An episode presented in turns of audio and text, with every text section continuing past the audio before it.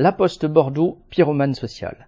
Les incendies de Gironde ont été dévastateurs. De nombreux travailleurs des environs de Landiras et de la Teste ont été évacués, laissant derrière eux leur logement pendant plusieurs jours, sans certitude de les voir à leur retour.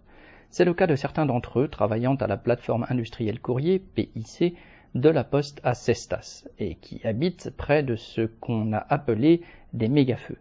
Ils ont donc dû s'absenter dans l'impossibilité d'aller au travail un jour, voire plusieurs jours. Quelle n'a pas été leur surprise de retour à la pique lorsqu'ils ont appris que la direction leur demandait de poser des congés pour ces périodes d'absence.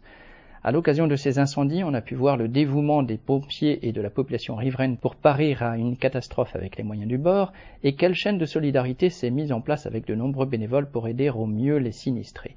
Mais pour le patron de la Poste, le feu qui encerclait le domicile de ses travailleurs, les hébergements provisoires, l'inquiétude en général, ne correspondaient en réalité qu'à des vacances qu'il se serait organisées. La mesquinerie patronale brûle d'un feu jamais éteint. Correspondant lutte ouvrière.